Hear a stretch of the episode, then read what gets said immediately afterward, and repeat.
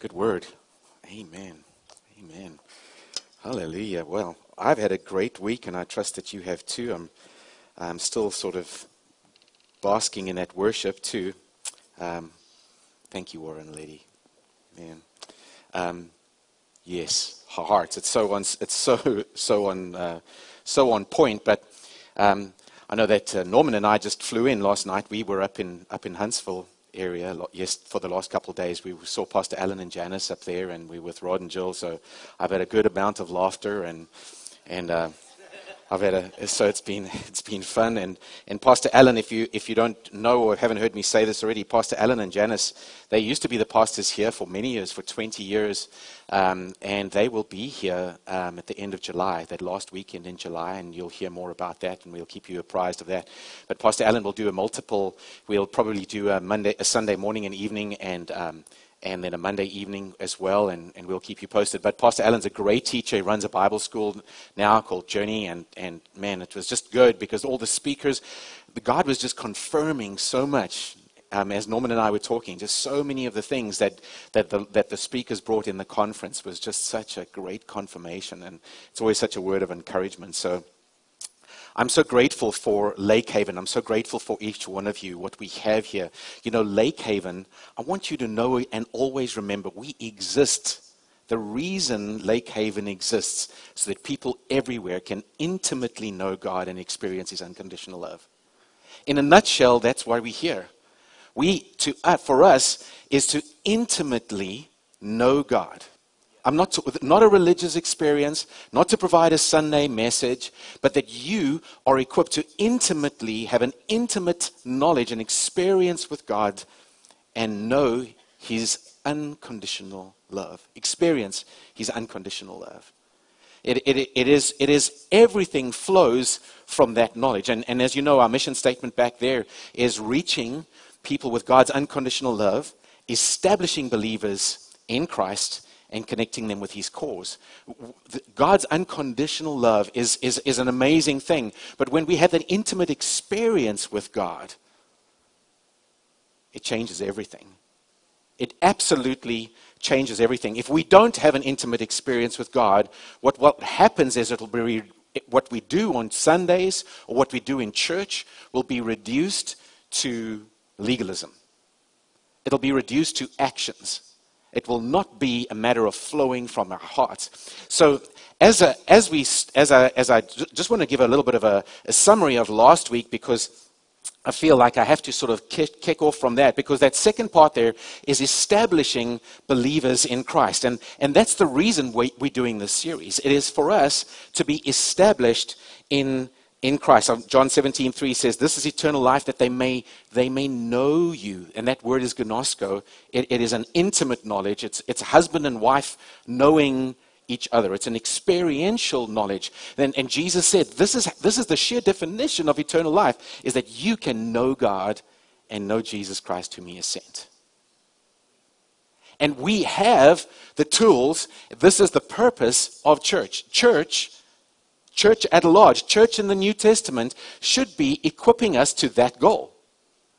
It should be equipping us into an intimate relationship with God. So last week we spoke about sort of transformation, and we spoke about the heart, because, and, and, and I said the, the, the Lord is a, a heart guard, and it's important that we understand the workings of the heart. Jesus said that parable of the sower is the most important. If we don't understand that, it, we, we won't understand anything. And, and, and we read Romans twelve, um, one said, "Therefore I urge you, brothers, in view of God's mercy," because God loves us so very much, in view of His mercy, "to offer your bodies as a living sacrifice, holy and pleasing to God, which is our true and proper worship.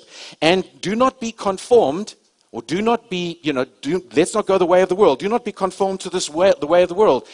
We know there's a way of the world, right? The way has a world is it has the world has a way of doing stuff. It has a way of doing stuff, and guess what? You're not supposed to be that way.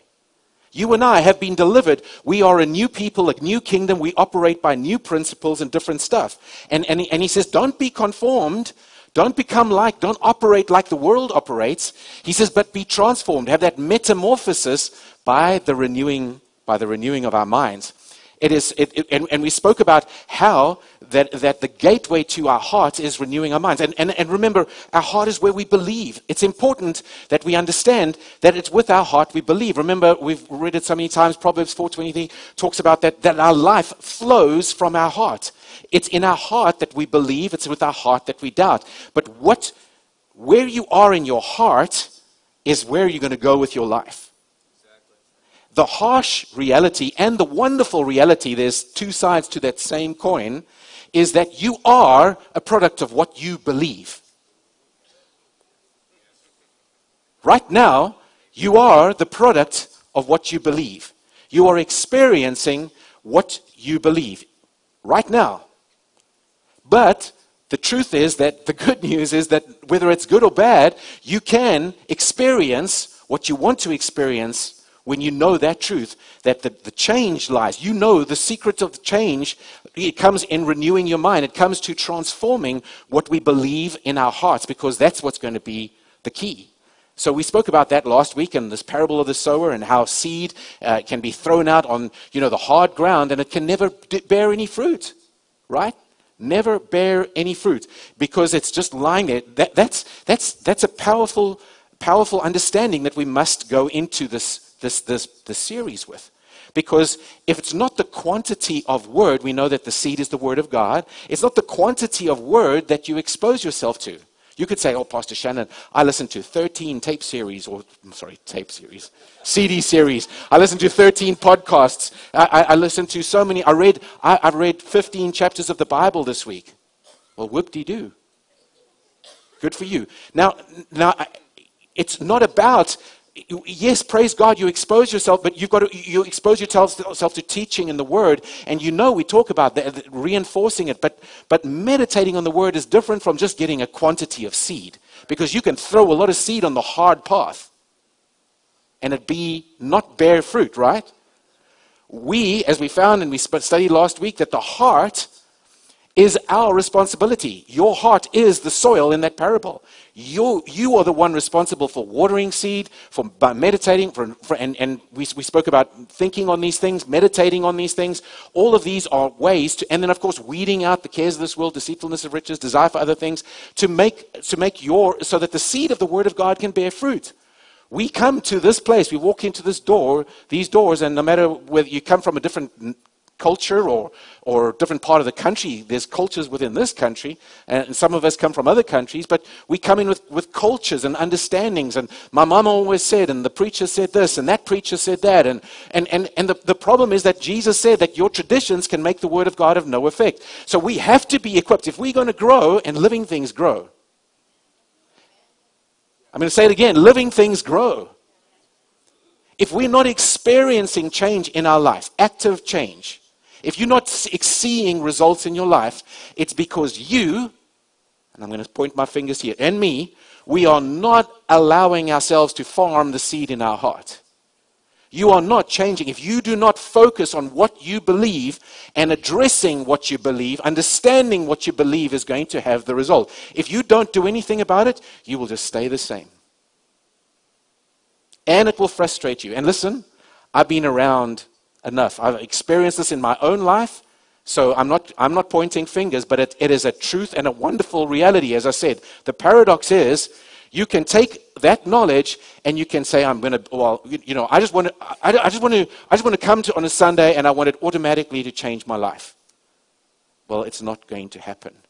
You know, Matthew seven, as we said, the the the, the wise and the foolish builders, Jesus said they both heard the same word, but the one put it into practice and the other one didn't. And and, and in um, uh, James one, it says the same thing. In James one twenty-two, it says, do not merely listen to the word and deceive yourself. Listen to that. Powerful. He says, don't just listen to the word of God and deceive yourself. You mean you can listen to the word of God and deceive yourself? Uh-huh. You can deceive yourself by coming to church. You can deceive yourself by reading the word of God if you just listen. If that's where it stops, if it stops with just listening to it, you can deceive yourself. That's James one twenty-two. He says, do what it says. Anyone who listens to the word but does not do what it says is like a man who goes and looks at his face in the mirror, and after looking at himself goes away and immediately forgets what he looks like. But the man who looks intently into the perfect law, that gives freedom. Woo! He looks intently into the word of God, into the law, the perfect law that gives freedom, and continues. And continues to do this, not forgetting what he has heard, but doing it, he will be blessed in what he does. You want to be blessed in what you do? Not forgetting, continuing. Don't deceive ourselves. We, we, there, this is a process, and we know we're not talking legalism here, so listen, please listen to the whole series. We're not, there is a big difference. We're going to start talking about dead works probably next week, but but but there is a thing called just doing stuff. This is not, this is not dead works we're talking about. This is talking about believing and understanding if we're going to transform our life. If you are not experiencing the life of God, and when I'm not experiencing the life of God either, it's because we have let go of these fundamentals, these foundational issues. God is a heart God. He is a heart God. Jesus said this to the Pharisees. He said, Matthew twenty-three, um, verse twenty-five, he says, "Woe to you, teachers of the law and Pharisees, you hypocrites! You clean the outside of the cup and dish, but inside you're full of greed and self-indulgence." All they cared about was how it looks. The world often says, "Oh, you Christians are a bunch of hypocrites." Because, and, and where we have, where we are just caring about the outside, we just care what it looks like if I go to church on Sunday, if I just care about what it looks like and what I say, and, and it's all outward, he, he's, we, it is hypocritical. He says, blind Pharisee in verse twenty-six, Jesus says, first clean the inside of the cup and dish, then the outside will be clean, will also be clean. Focus on the inside of the dish, and he says, automatically the outside will take care of itself. You see, so often we get lost on behavior modification. Behavior modification is just a matter of saying, well, I just changed the outside, I'm going to change my inside. No, it works the other way around. You cannot experience true lasting change by just doing different stuff. I don't care if Tony Robbins tells you that, or any other self-help guru. Practicing until it becomes a habit, if it's only outward, it will not create lasting change. Jesus knows. The Word of God, who was with God in the create in the beginning, He is the one telling us how we can experience transformation. It doesn't matter. So if we want to experience life, we clean the inside of the cup, and what the inside of the cup is here is very clearly in all the context of Scripture, which we're talking about, is our belief system. Jesus could do no mighty work in Nazareth.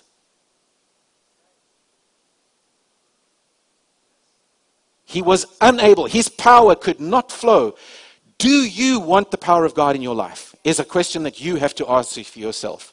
Do you want this authentic Christianity to be real and active? Or do you just want to go to church and have fun and play games and whatever? Go to, you know, bring in shares and potlucks. Is that all that you want? Is that, is, is seriously, is that all you want? Is that enough for you? Because I know that that doesn't satisfy me. I have nothing against that stuff, but if you're not experienced, if we're not prepared to experience change, then we're playing games. I've told you before, I, I'm, I'm, I'm done with games.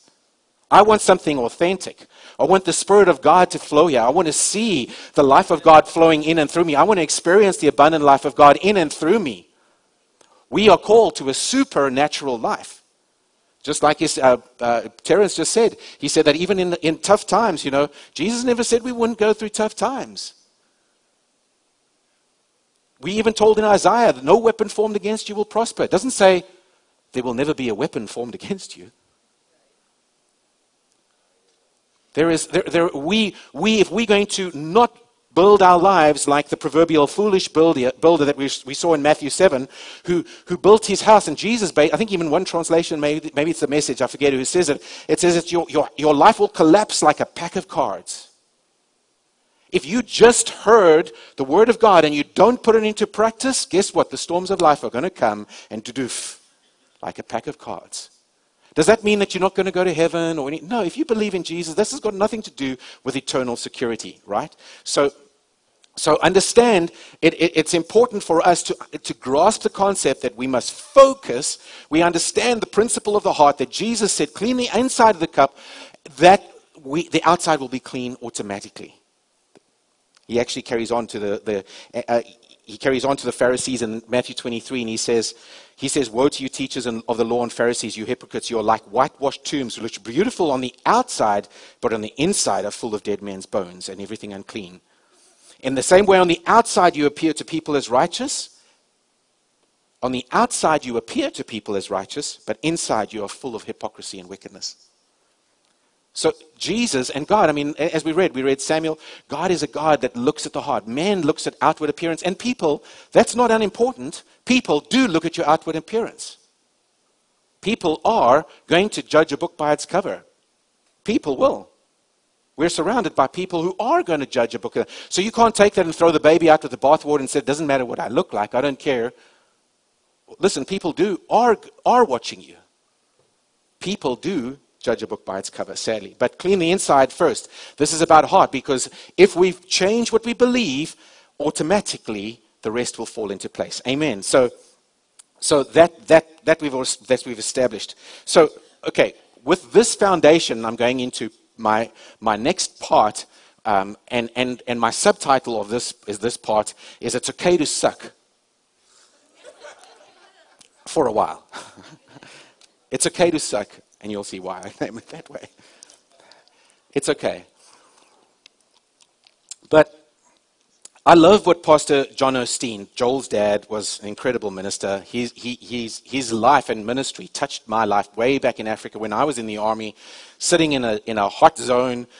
I and some of you know my history, but I was a medic. I was in a combat medic experience, and and I had experienced life and a lot of death already. And and but I had thank God, thank God, thank God, thank Jesus, I was born again when I went there. Because I tell you, I never expe- I had weapons prosper- formed against me, but they didn't prosper. I had friends that had trouble of, of, of that time, but it did. I really, I was impervious. I, Jesus kept me safe in a marvelous way in that time. But John Osteen, John Osteen has a book. In fact, I think I still have that little book, The Believer's Number One Need. And it revolutionized my little Christian world. And and that's the topic, that's that's where we're going with you.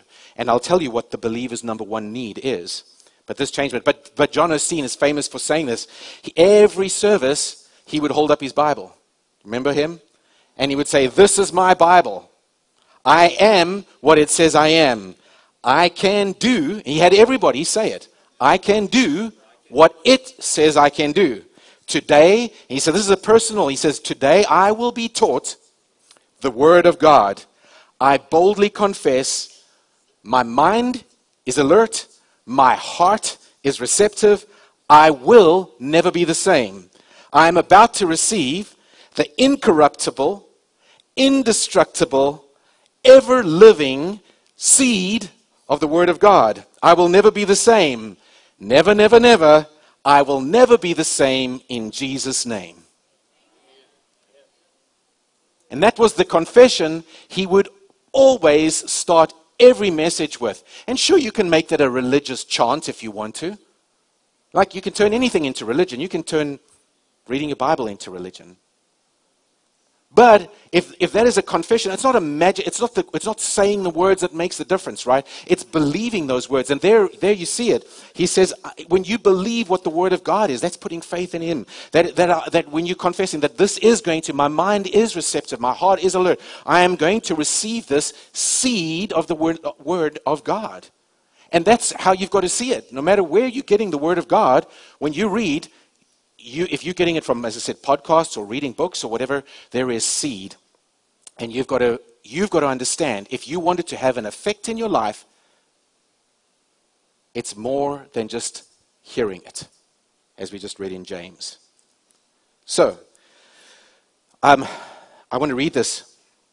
The actor Charlie Chaplin once entered a Charlie Chaplin look-alike contest, and he lost. Why did Charlie Chaplin go unrecognized? Because it, because because what people expected to see, they didn't see. It wasn't like he was unknown. At the time, he was, would have been the most recognized person on earth. Along with other contestants, he would have been scrutinized to see how much like Charlie Chaplin he was, yet nobody saw him. The same principle applies when it comes to Scripture. We see what we expect to see. You, what you believe in your heart becomes a filter. Just like if I had sunglasses on right now, or pink, ro- the proverbial rose-tinted glasses, if I put them on, everything, the whole world looks rose-colored, right? It's similar. What you believe in your heart becomes the filter that you see and you, and you hold everything up against. That's why we're told to guard our hearts above all else. Titus one verse fifteen says this, he says, "To the pure, all things are pure. But to those who are corrupted and do not believe, nothing is pure. In fact, both their minds and consciences are corrupted." It's interesting. A pure person will look at a situation and say, "Man, that's awesome. That's so pure. That's so beautiful." But that same person, somebody, that same situation, somebody who have, who's corrupted or who do not believe, they can look at that same situation and see it differently. You want to know why there's a difference, such a vast experience of change that we're seeing in, in political climate and in certain things today? The Bible tells us that the minds of unbelievers can actually be blind, are blind. And that doesn't mean that we've got the right to hate people of any side. But, but we can't make the blind see. If you're arguing with a blind person about what a tree looks like, and you get mad at them because they can't see the tree. That's what a lot of people are doing on Facebook. Don't get mad at people if they can't see things. Live the gospel. Let's do this. So anyhow, so where are we going with this? We, we have to understand that th- there's a couple of there's a couple of things that we really really need to understand when it comes to truth. If we're a growing believer, we've, we've, now we understand this about the heart. We see this. I want, I want to experience real change in my life, in whatever area it is. You know, you know, you will, like I said, you are going to experience financially where you are, health-wise where you are, temporary. You are going to experience what you what you always experience unless you change what you believe. It becomes up to you to filter what you hear. There is a lot of voices, more now than ever before, whether it's Facebook that you're getting your theology from, or you picking up, you know, I don't know how many books get printed every day, how many, I think it's, it's incredible if you read the statistics of how many books are just released each year in America. Uh, and, and, and so I don't know where, where you're getting your theology from, but wherever you're getting your theology from, there, you have to, as a growing believer, you have to put, you have to understand there are some absolutes that are essential. And, and and you know, when you filter something through, you've got to filter things through these these absolutes. I, I, I like what Jim Richards said once. He said, you know, if you if you have a rifle, if you want to shoot a straight line, there's a sight at the, the one side and there's a there's a sight on the other side, right? If you only have one point of reference, you can't, if, if you only have one sight, you can't necessarily dr- shoot in a straight line. But when you line up the front sight and the back sight, it draws a straight line. There is a lot of opinion, a lot of opinion. And by the word, if you study the word opinion in Greek, comes, you get the word heresis from, heresis, where we get the word heresy from. You are not entitled to your own opinion. As a believer who calls Jesus Lord, you should say, "Lord, show me your opinion. Give me your truth. Let the word of God interpret it." And like I said, there are absolutes. There's a lot of things that aren't a big deal in Scripture. And a lot of things that Christians fight over. Well, I want to know if it's once saved, always saved. And I want to know about the rapture, what you believe about the rapture. And I want to know about this thing and the next thing. And are you a post-trib or a pre-trib or a whatever, the tribulationist, you know, whatever. And and some of those things, it's fun to understand and to read. We should read Revelation. It's a powerful book. I, I look forward to, for, to breaking up a little bit of Revelation. But there's some stuff that the Bible doesn't major on. If Jesus majored on them or the Bible majored on them, we would have absolutes. But where it does, a wise man said, major on the majors and minor on the minors. I, I mean, brilliant, right? Let's focus on the major things and not on the minor things. But when you le- when you when you reading, I know as a younger Christian, you know, just like a baby baby Christian or, or babies, they're going to stick anything they will in their mouth. They're voracious. They want to just. They think if it's a marble, I don't know, maybe I can eat that. You know, they don't know what they're going to. So they will shove everything into their mouths. And and sometimes when somebody is just born again, they will just eat a bunch of junk. And, and they are most susceptible to error. So, so it is.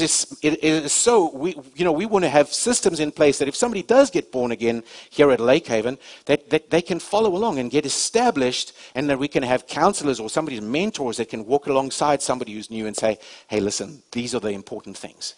Not, oh, well, what about, you know, who married Seth? Well, I, I wouldn't worry about that right now. You know, you know. Let's let's let's forget about who married Seth and, and whatever. There are certain understandings that in time you will get, and and I know that we grow in understanding. But let's major with the major. So so so these are some of the of of the fundamentals. When you hear a truth, okay, are you ready? When you hear a truth, we we have to understand it from the perspective of the new covenant, right? We have to we have to look at it first in the New Covenant. I was in a traditional church before, and it confused the heck of me not understanding covenants. And picking out out of Deuteronomy and Lamentations and then off to the prophets. And, and all this is just preached from the pulpit like it's all current. If we do not have a great, if we do not have a solid understanding of New Testament truth, and we understand how to read Old and New Testaments, That's a fundamental. That's a fundamental point that we've got to understand. On. But we've spoken about this before. Jesus, God revealed Himself in His names in the Old Testament, through His names particularly. You can't just take one incident out of the Old Testament and say, you know, something one God said about to one person once, and say, well, that you see, therefore it's always the same. If you start doing that with the Old Testament, you're going to get really confused. So you've got to look at the New Testament, what Jesus, firstly, the most important thing is, is even before reading the epistles, you've got to understand, look at the life of Jesus. It is the most important thing of all. In Matthew, Mark, Luke, and John, not not just the teaching of the Beatitudes and things like that. Yes, everything Jesus said is, is, is essential, because it reveals something about God is. But we also know that Jesus taught the Old Covenant. But how did Jesus live? Because Jesus said that He was the exact representation of the Father. He came to show us what God looked like. He was the image of God. So when Jesus, when we look at the life of Jesus, we know what God is like.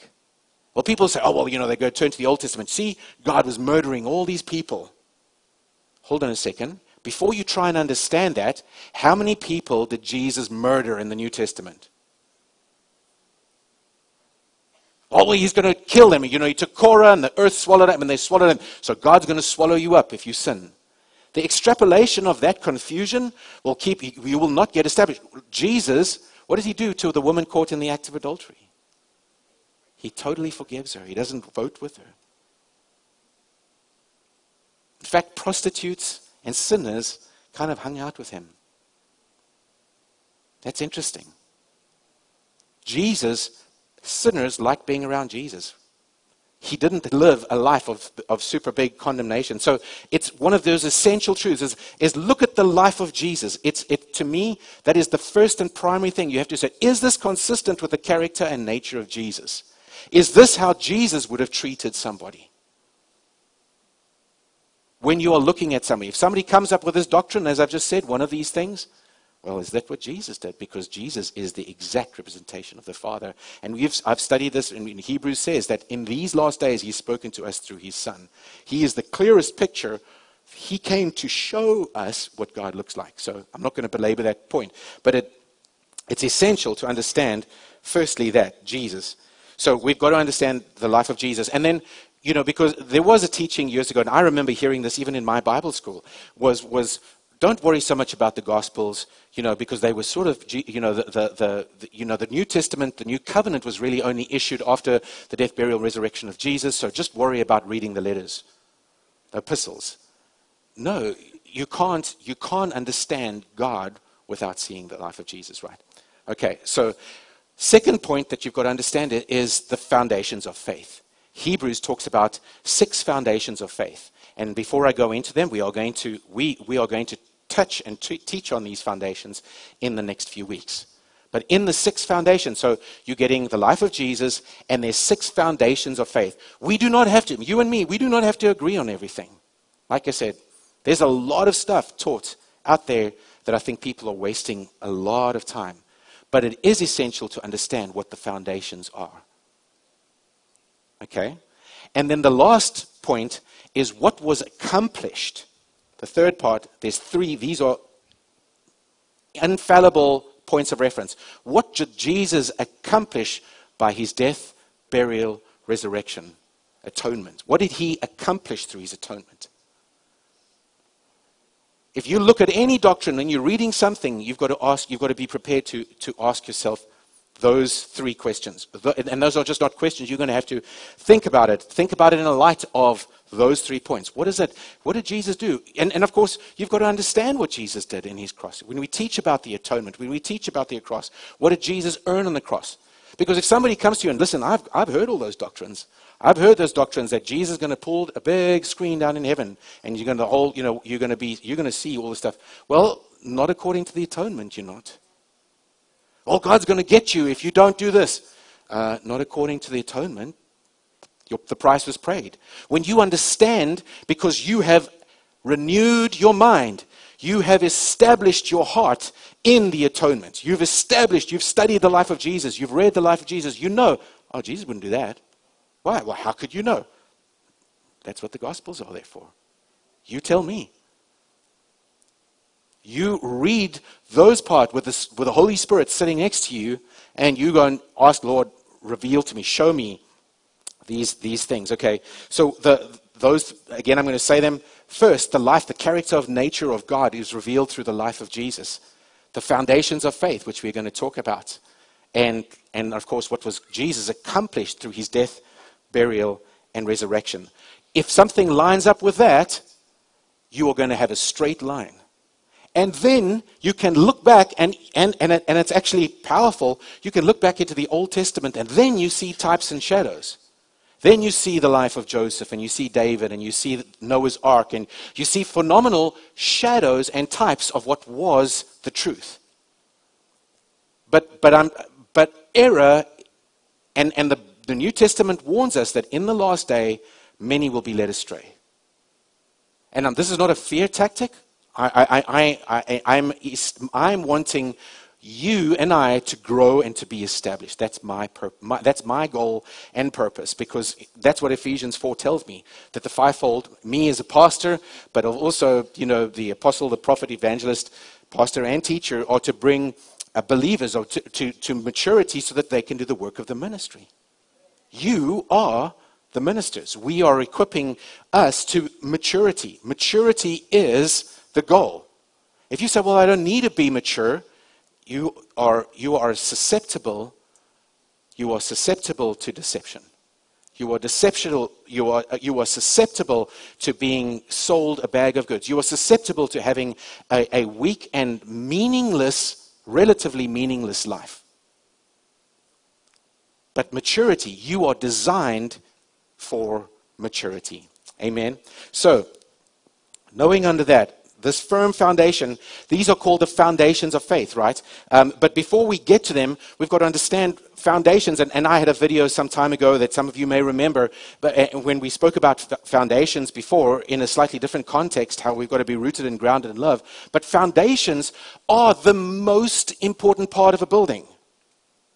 I mean, I, I know that some of you are builders. I'm not a builder, but I've learned that same thing. You can have exactly the same material, and one builder here and one builder here. And if you don't have a firm foundation, if one guy li- lays concrete foundation with rebar and he's done all the math, how deep the foundation must be, how solid it must be, that's, and, and he uses exactly the same material as the guy next to him, but he just builds the house. He says he builds a small foundation. He doesn't use any rebar in it. He's just going to, what's going to happen to the house that doesn't have a foundation? It, not necessarily in today's day and age, not necessarily just going to fall down. Now, there's some places in the, in, I've been to in the world that will, but but it's it's not going to work. Your, your house is not going to stand. You're going to walk into your house and you're going to have cracks after how long? You, you're going to walk to your kitchen cupboard and you're not going to be able to open your kitchen cupboard.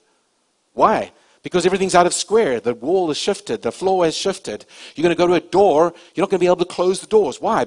It, nothing in your house is going to... You're going to... Doors and windows won't open. Why? Because there's no foundation in the house. But it was built with the same material. It had the same seed. Foundations are essential.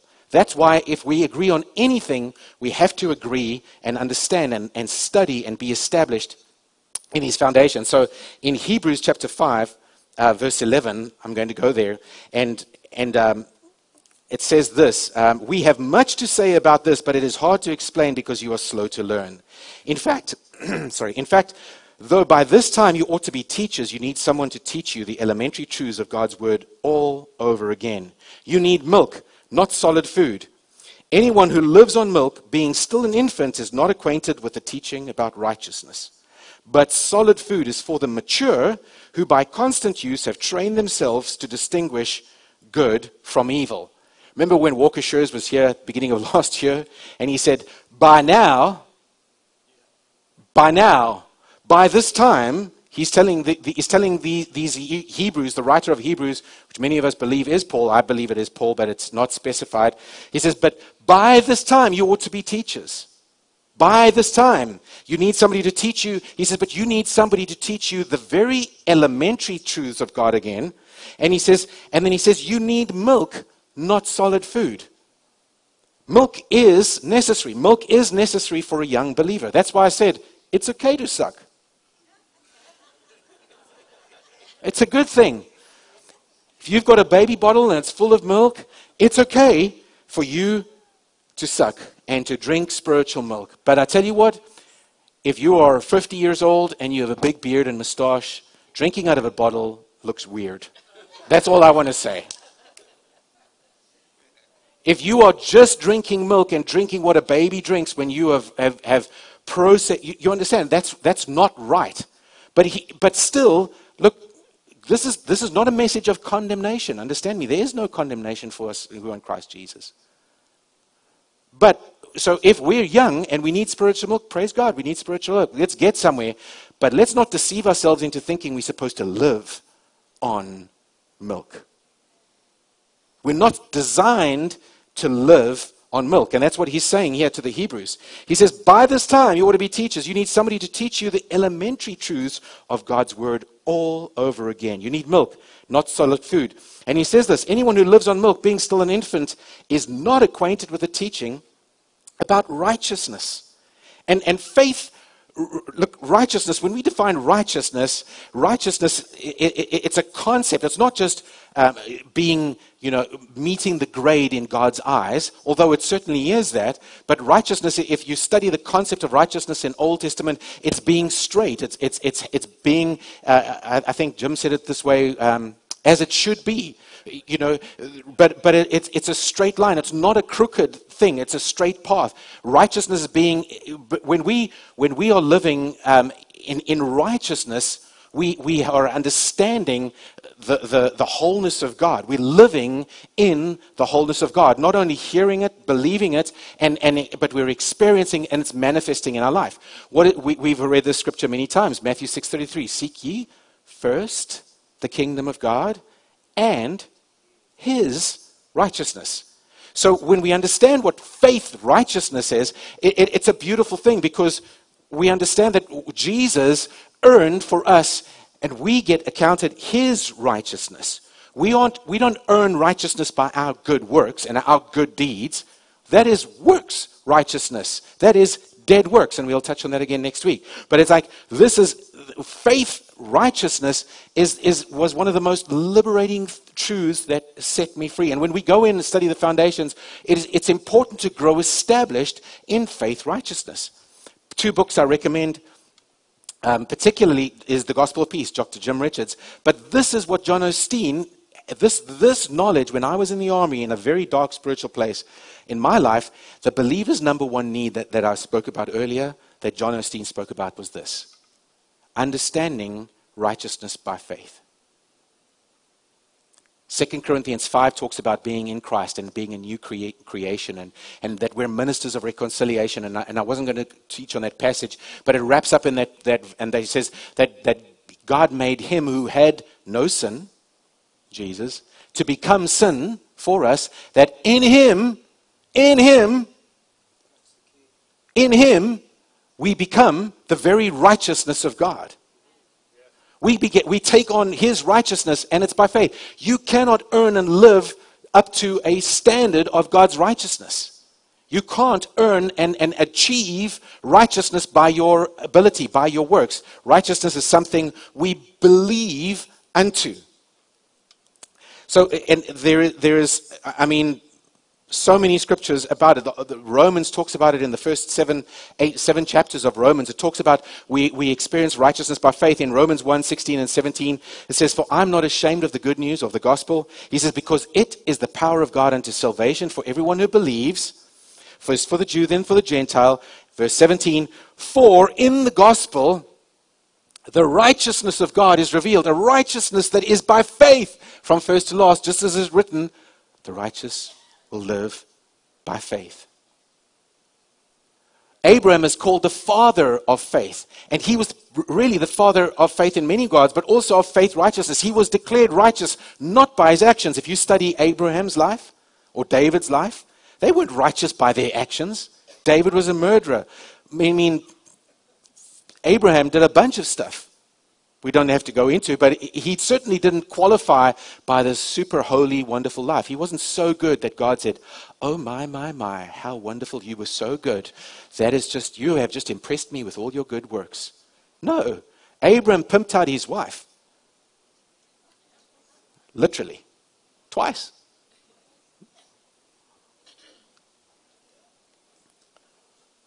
Anyhow, moving right along. It's just like, faith.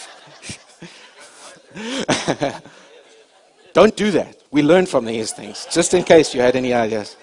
But but but we, we get to access righteousness by faith, and, and it's so beautiful. Listen to Romans three. These scriptures, I can tell you, I, I'm marinated. I'm still marinating in these, but since that day, since I, my my life, I, my Christian world, my Christian world came to a crashing halt when I was faced with my righteous deeds. I became exhausted of trying In, in my performance trap, trying to do enough to qualify. I was like, and it wasn't working. I wasn't seeing the results. I wasn't experiencing it. I didn't feel the life of God. And I was like, "God, I'm done. I'm exhausted. I've, I've done everything I know to do." And, and I was just, I was, I basically, I wanted to give up on God, but I couldn't because I knew that he was there. It was like, I, I just, I, I'm just, I don't know what more to do. And that's when I, that's when that little booklet of John Osteen just was enough. That seed dropped in my heart. But Romans three, these scriptures are, are, are, are I have meditated on for years. But now, in verse twenty-one, it says this, "But now apart from the law," listen to that, "apart from the law, the righteousness of God has been made known, to which the law and the prophets testify." The law and the prophets pointed towards this righteousness by faith. Not to be righteous by the law, and it teaches that. The whole book of Galatians was written about that. But let me go... "The righteousness is given through faith in Jesus Christ to all who believe." What? Righteousness is given, not earned, given through faith in Jesus to all who believe. It's, it's a, a righteousness that we just believe on. And, and then he carries on in, right up to verse twenty-eight. You know that... Um, "We have all sinned," in verse twenty-three, "we have all sinned," you know this one, "all sinned and fall short of the glory of God. But we are justified," verse twenty-four, "freely," hallelujah, "we are justified freely, made righteous." Justified, by the way, means made righteous. We are justified, we are made righteous freely. That's good news, people. When that dawns on your heart, you hear that and it makes you want to run around, jump up and down, because I can experience eternal life and go and live with Jesus freely. What? By his grace, through the redemption that came by Christ Jesus. Carries on in verse, "God presented Christ as a sacrifice of atonement through the shedding of his blood, to receive, to be received by faith." He did this to demonstrate his righteousness, because in his forbearance he left the sins committed beforehand unpunished, and demonstrate his righteousness at the present time so as to be just and the one who justifies those who have faith in Jesus. In a nutshell, you and I can never make it to heaven by good works. You can't do enough good and good works. And even if you could, from this moment on, you've already missed it.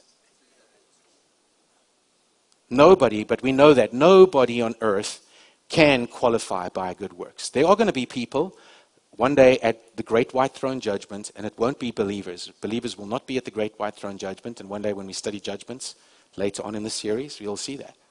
At the great white throne judgment, people who want to be found righteous by their own works will stand before God and try and prove their point. Good luck with that. Um, a, a main, we maintain that a person is justified by faith apart, apart from the works of the law. That's in verse twenty-eight. Made person is justified by faith apart. In verse twenty-eight, sorry, yeah. If it's still there, I'm not sure. But it's, we maintain that a person is justified by faith apart from the works of the law. Uh, then it, go, it carries on to talk in Romans four about how Abraham believed God and it was credited to him as righteousness. Jesus said, remember that scripture we read last week, and when he said, what is the work of God? To believe in the one he has sent. It's just simply to believe. Romans five, one of the most, one of the most, when you, when the, when the truth of righteousness by faith dawns in your heart, I tell you what, Romans five, when I read Romans five, it melts me. Romans five verse one. Because when I say, therefore, being justified by faith, we have peace with God. Then I know that, listen, Jesus, just because of Jesus, I'm at peace with God. We can experience.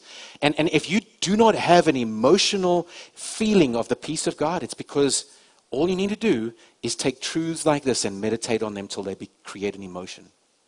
Because it should. It should stir your emotions. Till it becomes real in your soul, mind, will, and emotions, your soul. That is what renewing the mind is. Renewing the mind is, is meditating on the truth, because it is the truth. Meditating on it till the truth becomes real to you.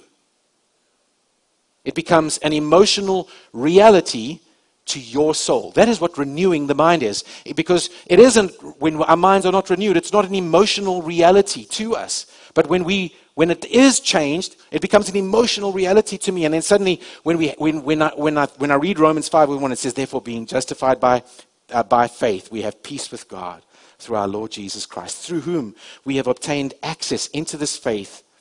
Into, sorry, in, by faith into this grace in which we stand, because grace is it, it came freely. It, the, all of this came freely by what Jesus did. It's by His grace we are saved by grace through faith, and and this faith. And, and if we study Romans four at length, and, and we don't have time today, but if you go and study Romans four, you will see that f- faith is the opposite of works. There are people that say that faith and works are the same thing. It's like, oh, well, if you've got to have faith, it's made, it's just the same as having works. No, then you don't understand faith. Romans four says it's not by works, it's by faith. It's resting, it's resting in the truth of the finished work of Christ. That's what faith is. Faith is not making God do something. Faith is, res- is responding to what God has already done. That's what faith is. Faith, righteousness is responding to what God has already done. So this righteousness by faith is... This is how, as spiritual infants, we've got to understand this. Because if we don't understand, if we're not grounded, we not we don't have a foundation in faith righteousness, man, we're going to have a faulty foundation. Lord, everything you're going to, we're going to end up, we can end up in works.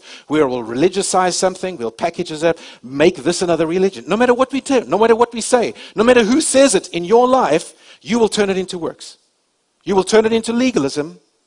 Because you'll turn it into form, you will formularize it. Well, it worked this time. I guess I've just got to do that. How long did I pray? twenty-five minutes and thirty-six seconds. Okay, I'm going to pray for twenty-five minutes and thirty-six seconds because last time I prayed that long and it just worked for me that time. Oh, and then I did this and I was really good and I, I did my uh, I did my exercise in the morning and I ate right and I didn't curse my spouse and I didn't do this, I didn't do, you know. And so we'll formularize it and try and get that to work. Because we're not established in faith righteousness. Knowing that I'm qualified, because I am righteous in God, I qualify for all the blessings and all the promises. Why? Because I have his righteousness. Do you know that's why we say in Jesus' name at the end of a prayer? If you're not established in that, it's not, it's not like, in Jesus' name, amen. It's because I, I, I'm standing in Jesus. In Jesus' name, I can pray this. But because if our faith is not established in it, then it just becomes another traditional little prayer. In Jesus' name, amen. And we're going to like, oh, that didn't work.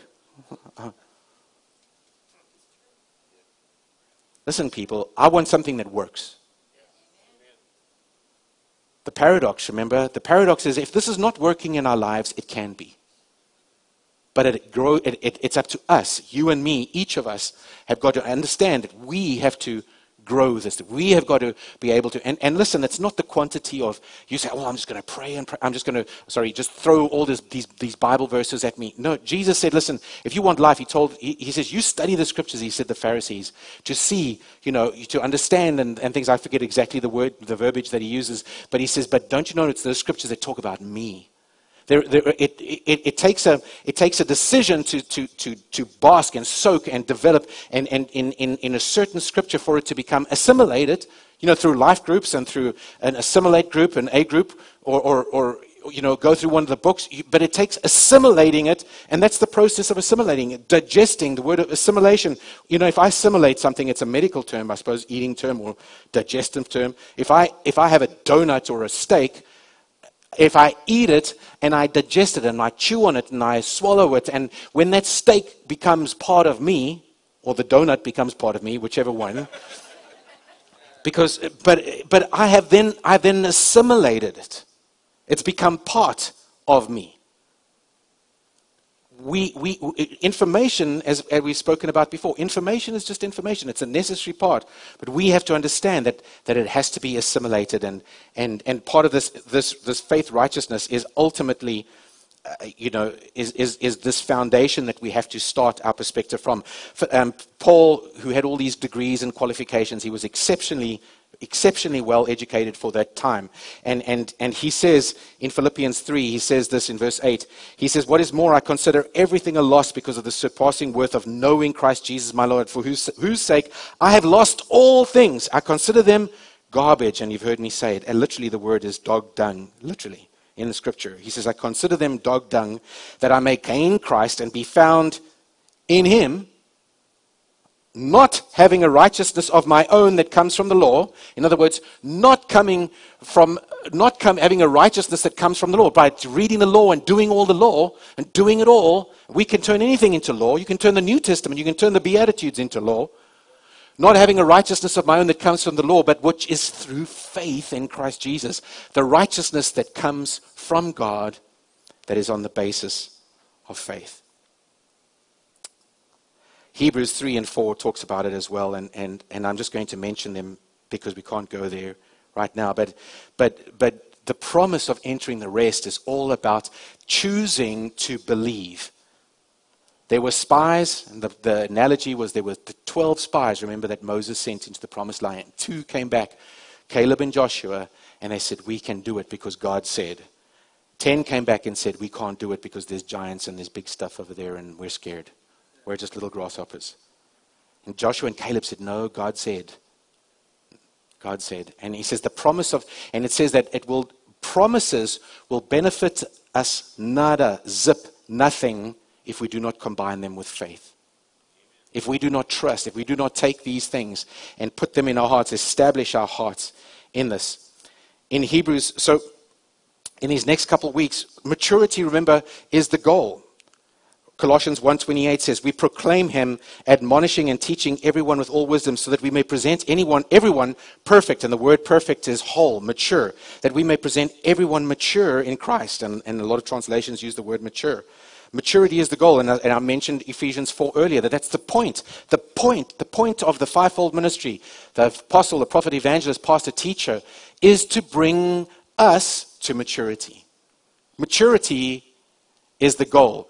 And so then Hebrews, we, we read about that, that we started in Hebrews five towards the end there, and it says that a spiritual infant, a A spiritual infant is not acquainted with the teaching of righteousness, which we've spent a lot of the service talking about, righteousness, faith, righteousness.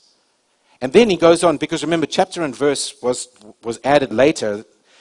In Hebrews six, when it says, therefore, carries on, therefore, Hebrews six one, therefore, let us leave the inter- in elementary teachings about Christ and go on to maturity, not laying again the foundation.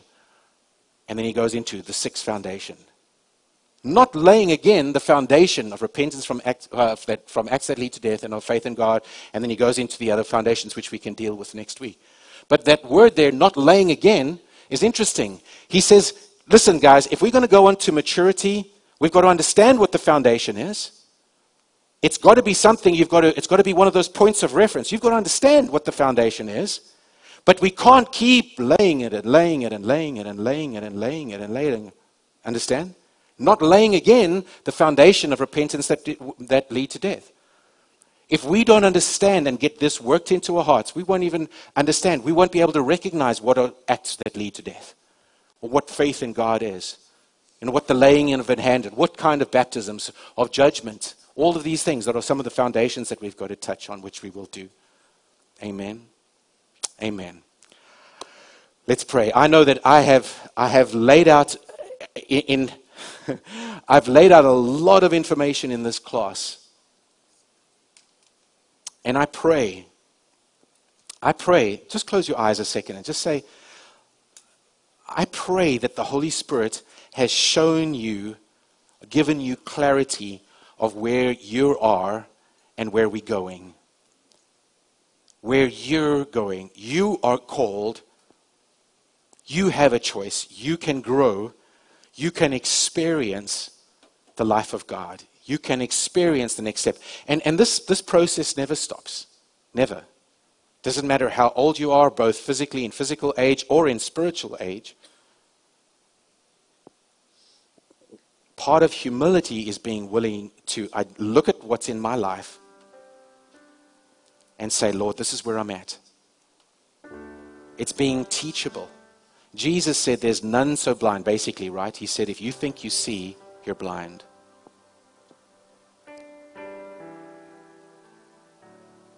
We, we have to adopt a, an attitude that says, Lord, I, I, I, I don't want to be a spiritual infant.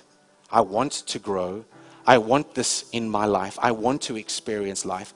I want your kingdom to be established in my life and through my life, because that's what you've called me to. And he has. He's called you as an ambassador of the kingdom. He's called you and I as ambassadors to represent his body on earth, to be an extension of his hands. This morning, I want you to remember what Jesus did that night, that last night, those last few hours before he was taken to be crucified. He wrapped that towel around him and he washed his disciples' feet. And he said, you're not going to understand this now. He said, the words that I've spoken to you have made you clean. He says, but I need to do this. He served. And Jesus, you need to allow Jesus to, to serve you. You need to allow Jesus to wash your feet.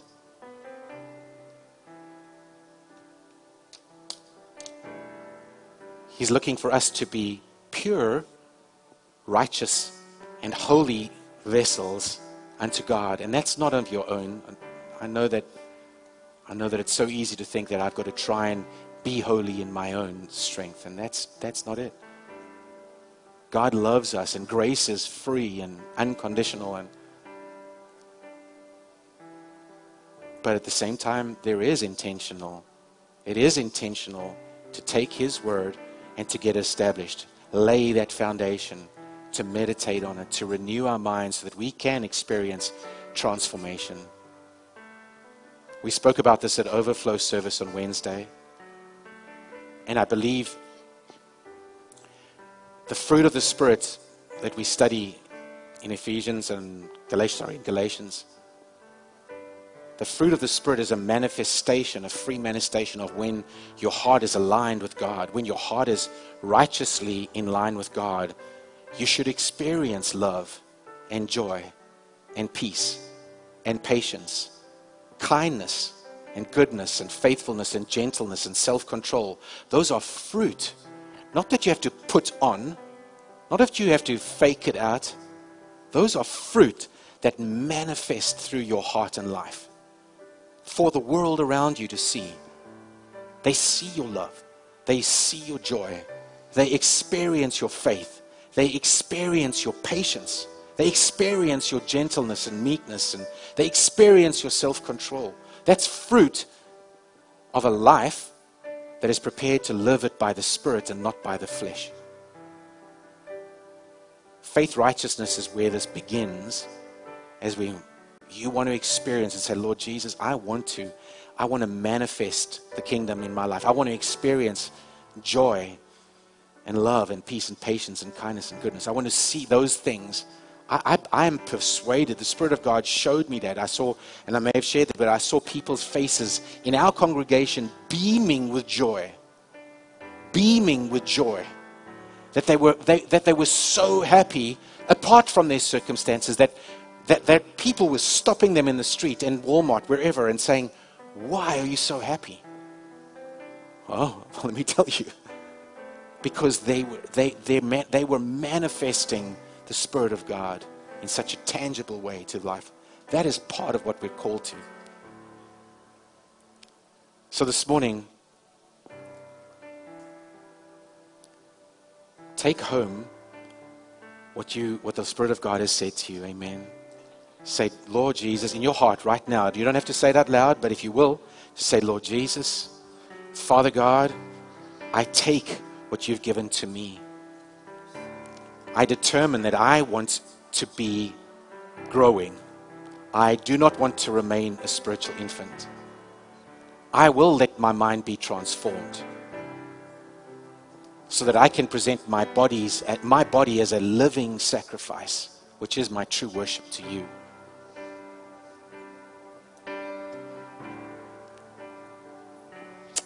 Amen. Thank you, Jesus. Thank you, Spirit of God, for what you're doing in our hearts and lives as we surrender and to that seed and water that seed that we hear from you. We surrender our lives to you in Jesus' name. Amen.